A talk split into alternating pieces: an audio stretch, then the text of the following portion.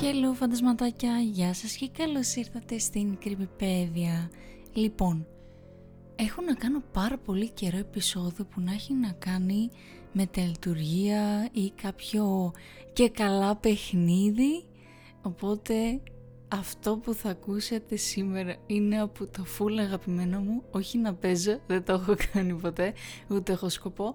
Το έχω στα top μαζί με την κούκλα που την βάζει μέσα ρύζι και την τυλίγεις με κοκκίνη κλωστή. Α, το, παίζετε, το να παίζετε κρυφτό. Ε, αλλά ναι, χωρίς να χάσουμε χρόνο, ας ξεκινήσουμε. Αυτή η τελετουργία υπήρχε από πολύ παλιά.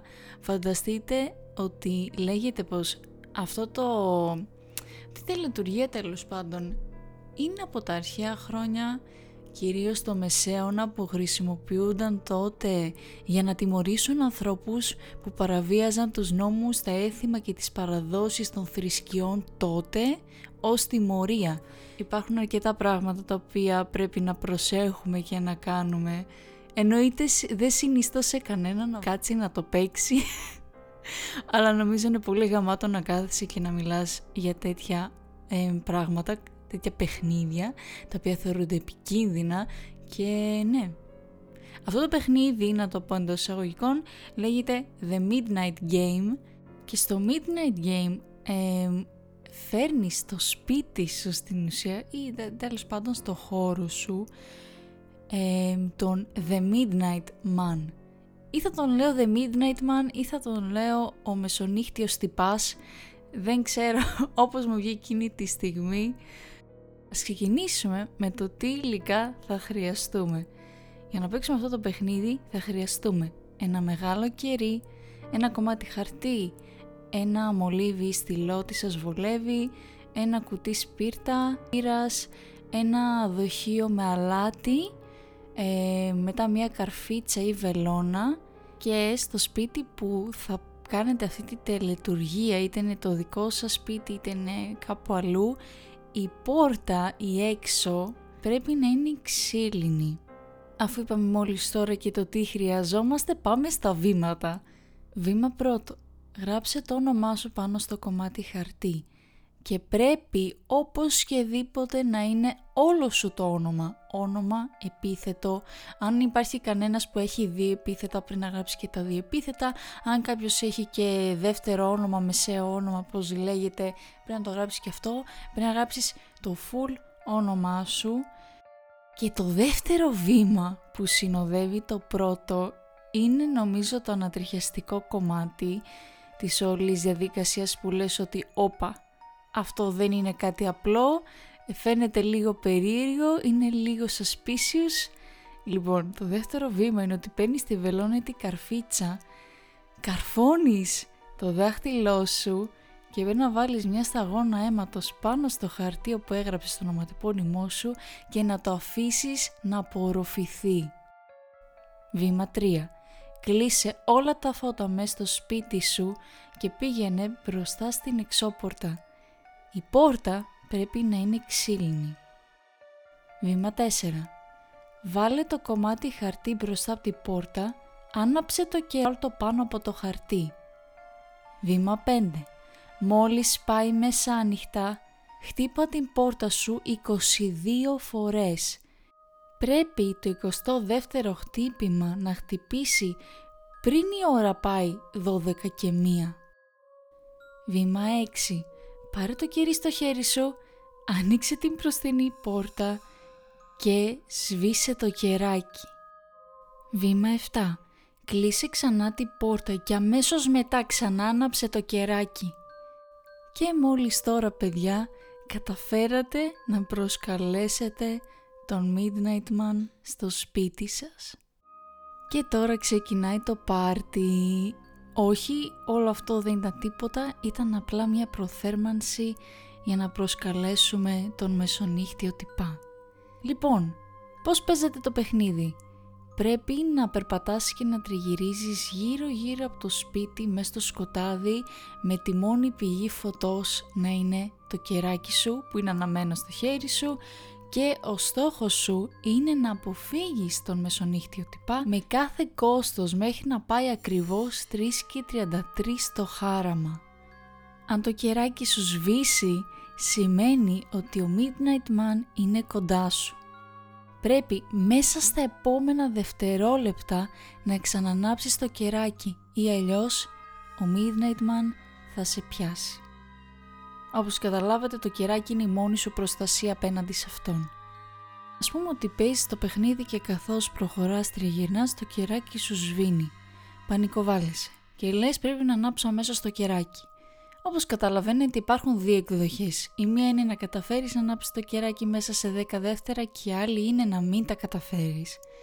Αν τα καταφέρεις και ανάψεις το κεράκι μέσα στα 10 δευτερόλεπτα μπορείς να συνεχίσεις να μετακινείσαι γύρω από το σπίτι προσπαθώντας να αποφύγεις όμως τον Midnight Man.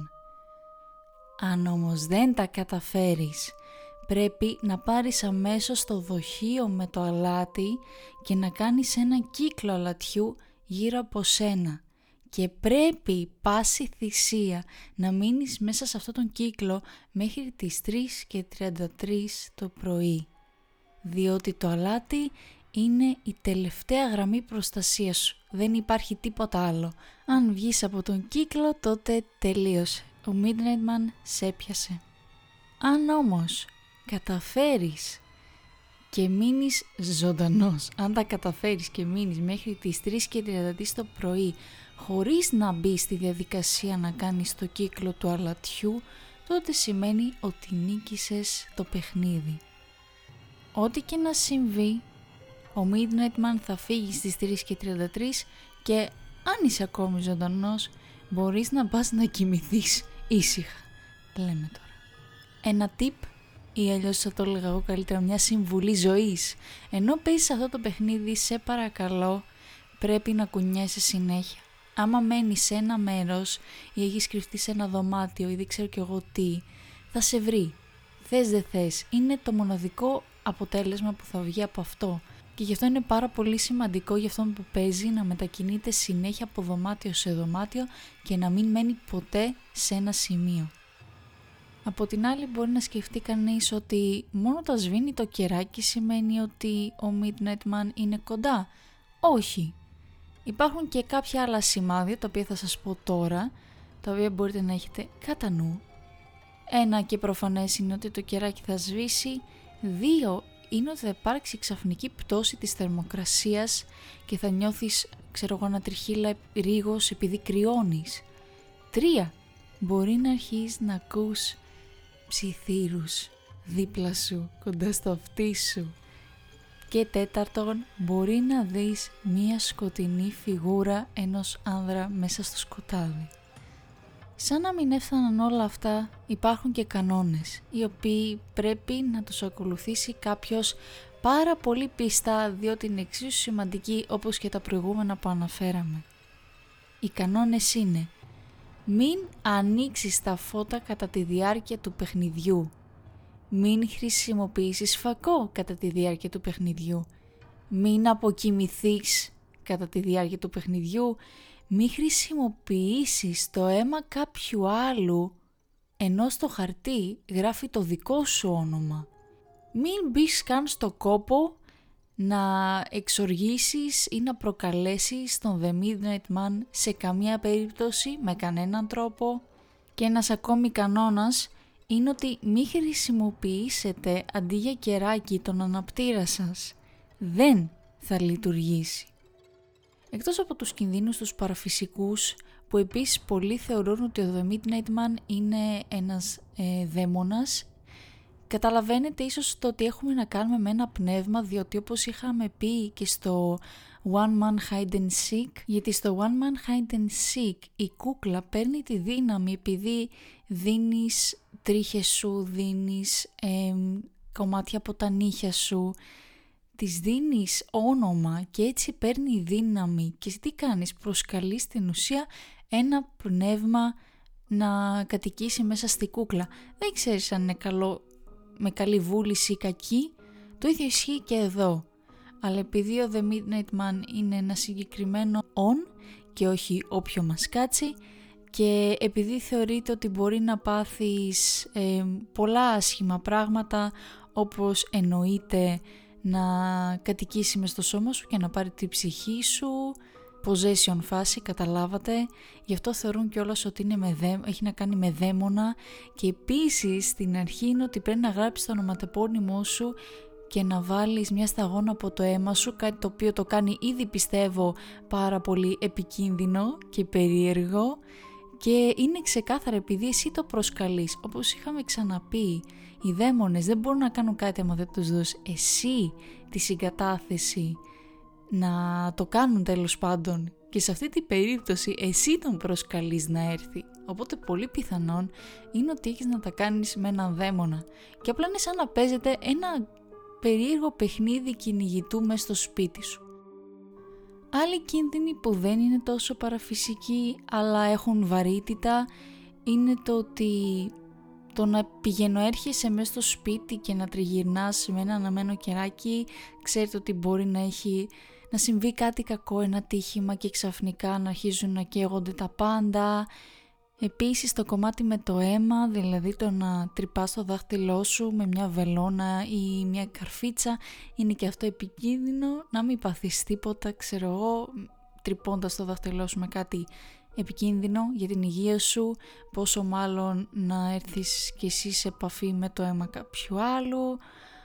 Οπότε καταλαβαίνετε ότι οι κίνδυνοι είναι πολλοί και από τον παραφυσικό κόσμο να το πούμε έτσι και από τον πραγματικό. Οπότε άμα δεν σας είχα πείσει μέχρι τότε να μην το παίξετε ε νομίζω σας το έκανα τώρα. Και το επεισόδιο φτάνει στο τέλος του τώρα αναλύσαμε ξεκάθαρα μόνο το παιχνίδι ως παιχνίδι και το γιατί είναι επικίνδυνο βέβαια οι εμπειρίες πάνω κάτω είναι οι ίδιες δηλαδή να προχωράς να ακούς είτε ψιθύρους είτε να ακούς θορύβους σε άλλα δωμάτια ή να δεις τη φιγούρα μπροστά σου και ξαφνικά να σβήνει το κεράκι και να πρέπει να το ανάψεις μέσα σε 10 δεύτερα. Φανταστείτε το άγχος που μπορεί να έχεις εκείνη τη στιγμή. Δεν μπορώ να φανταστώ τι άγχος θα μπορούσε να έχει κάποιος που πραγματικά το παίζει μόνος του γιατί υπάρχει η εκδοχή του να το παίξει με παρέα. Στην ουσία όλα είναι τα ίδια πράγματα απλά η προσκλήσεις πρέπει να είναι ξεχωριστές, δηλαδή ο καθένας κάνει σε δικό του χαρτί φάση, αλλά από την άλλη στους κανόνες που έλεγε ότι μην αποκοιμηθείς κατά τη διάρκεια του παιχνιδιού παιδιά ποιος ψυχάκιας θα έπαιζε αυτό το παιχνίδι έτσι ώστε στη τελική να πει εντάξει ρε φίλε θα κοιμηθώ θα κάνω ένα κύκλο αλατιού και θα κοιμηθώ εκεί μέσα Πραγματικά δεν μπορώ να φανταστώ κάποιον τόσο ήρεμο ψυχικά που να το παίξει και να πάει αμέσως για ύπνο είτε κατά τη διάρκεια του παιχνιδιού είτε και μετά αλλά τέλος πάντων. Σας ευχαριστώ πάρα πολύ που το ακούσατε. Ελπίζω να σας άρεσε το παιχνίδι και να σας φάνηκε ενδιαφέρον. Και ερώτηση. Θεωρείτε ότι είναι αυτό πιο τρομακτικό παιχνίδι παύλα τελειτουργία από το Ouija ή το αντίστροφο; Και κάτι ακόμη πριν τελειώσω το επεισόδιο ε, όσοι από εσάς θα θέλατε να μοιραστείτε μια αληθινή δική σας τρομακτική ιστορία την οποία θα φυγηθώ ε, στη, στο τελευταίο επεισόδιο της σεζόν η οποία θα είναι την πρώτη Παρασκευή του Ιουνίου. Θα έχω μια, ένα link κάτω στη περιγραφή του επεισοδίου. Αν θέλετε να γράψετε φυσικά τη δική σας ιστορία είτε, είτε τα δικά σας σχόλια πάνω στο podcast. Τι θα θέλατε να δείτε περισσότερο από μένα. Θα χαρώ πάρα πολύ να δω τα σχόλιά σας και το τι θα μου γράψετε. Και το τελευταίο επεισόδιο θέλω να είναι αφιερωμένο σε εσάς.